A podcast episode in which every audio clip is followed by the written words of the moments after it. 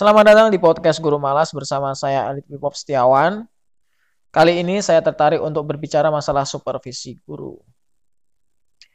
Di instansi pendidikan, khususnya guru, supervisi ini merupakan sebuah kegiatan yang tidak asing lagi. Semua guru pasti pernah melewati yang namanya supervisi. Bisa dilakukan oleh kepala sekolah, pengawas sekolah, kepala dinas, ataupun petugas LPMP kabupaten provinsi setempat. Kebetulan sekolah kami pun pernah sekolah saya pernah e, melakukan supervisi. Kebetulan yang melakukan supervisi adalah orang-orang dari LPMP tingkat kabupaten. Dan itu baru pertama kali terjadi di sekolah saya Sebelumnya belum pernah sama sekali ada supervisi guru mengajar dalam hal ini ya. Jadi guru diminta untuk mengajar di depan kelas, kemudian tim dari LPMP nanti menilai, mengoreksi bagaimana eh, caranya yang benar seperti apa, yang kurang seperti apa, pembenarannya seperti apa, ditindaklanjut dari supervisi itu sendiri agar ke depannya guru bisa lebih baik lagi dalam proses kegiatan belajar mengajar. Saya di sekolah termasuk guru yang tingkat percaya dirinya over, bisa dibilang seperti itu. Karena di mana pun tempatnya saya selalu merasa saya ini yang paling pintar.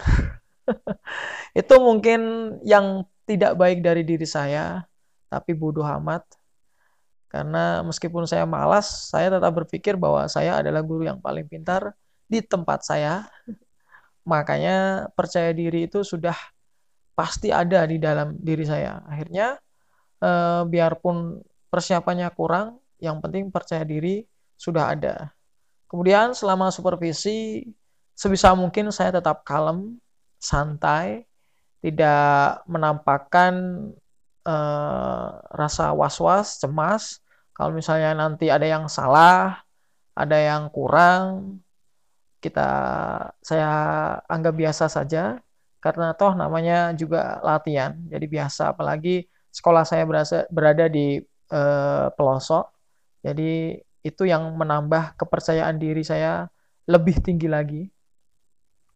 Kemudian saya ingat pesan dari dosen saya waktu kuliah dulu kalau misalnya ada supervisi, pilihlah mata pelajaran yang tidak banyak dikuasai oleh orang lain. Dalam hal ini matematika tentunya.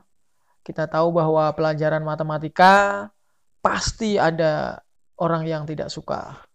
Karena apa? Karena mungkin dirasa sulit atau orang yang eh, memang tidak suka dengan pelajaran matematika dan saya terapkan dalam supervisi di sekolah saya. Saya pilih pelajaran matematika dengan uh, sub pokok bahasan akar pangkat tiga dan ternyata apa yang dibilang oleh dosen saya selama kuliah memang benar. Tidak semua orang menyukai matematika, termasuk orang yang sedang uh, supervisi di kelas saya. Akhirnya selama uh, pembelajaran di dalam kelas, saya mengajar dengan santai karena saya anggap semua yang ada di ruangan itu bodoh. Makanya kepercayaan diri saya semakin tinggi. Akhirnya tidak sampai setengah jam orang yang uh, supervisi saya keluar karena mungkin tidak paham dengan materi yang saya sampaikan. Jadi nanti bingung apa yang mau dikoreksi kalau misalnya pelajarannya saja tidak paham atau tidak kita mengerti. Kan. Jadi ternyata selesai supervisi, eh, saya kebetulan selesai duluan, teman-teman guru yang lain belum pada selesai. Kemudian setelah jam istirahat kami dikumpulkan di kantor dan ternyata memang benar eh, saya mendapat masukan yang hampir bisa dibilang tidak ada, semuanya baik. Entah karena baiknya karena apa? Karena mungkin beliaunya kurang mengerti matematika, makanya tidak ada eh, kritik yang disampaikan kepada saya.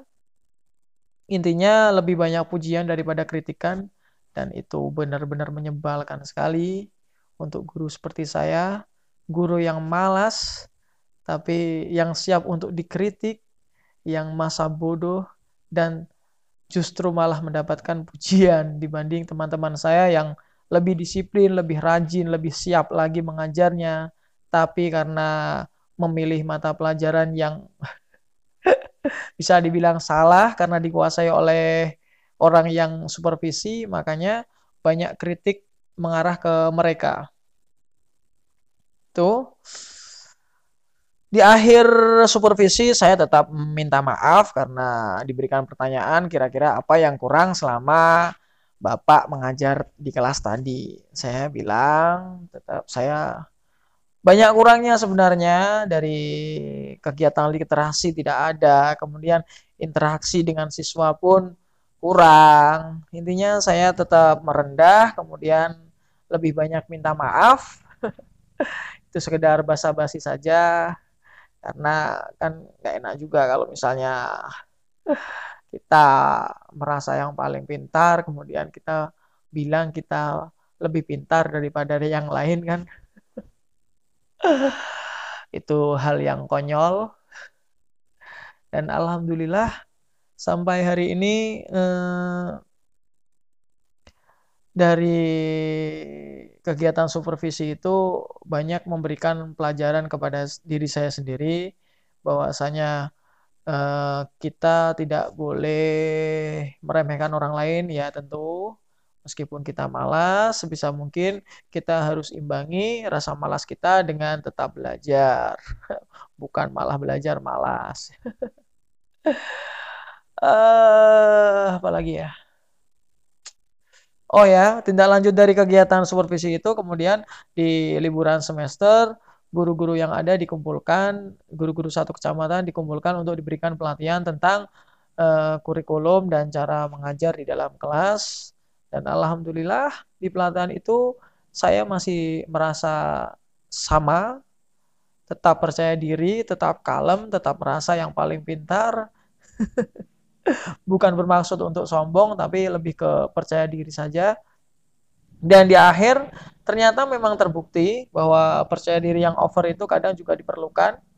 Uh, ketika pemateri pelatihan meminta untuk meminta guru-guru praktek mengajar tidak ada yang berani mengajukan diri duluan. Akhirnya saya pun memberanikan diri untuk maju ke depan lebih dulu dengan harapan jika saya uh, yang menjadi yang pertama ini akan menjadi tolak ukur bagi guru-guru yang lain. Dan ternyata responnya luar biasa. saya dianggap yang terbaik. Itu benar-benar hal yang konyol menurut saya. Karena guru malas seperti saya dapat pujian sebagai guru yang terbaik. Bayangkan. Bagaimana kalau tidak malas? Tapi saya akan tetap malas karena menjadi guru yang malas itu enak. Kalau kita dikatakan tidak uh, kita dikatakan bodoh, berarti kita masih harus banyak belajar lagi. Kalau dikat, uh, kita dikatakan cukup, berarti kita cukup alasnya. Masih bisa melanjutkan kemalasan kita. Dah, intinya uh, tetap percaya diri di mana pun kita berada. Jangan sampai menganggap diri kita bodoh tetaplah menganggap diri kita yang paling pintar di antara yang lain karena dengan demikian percaya diri kita pasti akan meningkat dengan sendirinya. Salam sukses. Salam.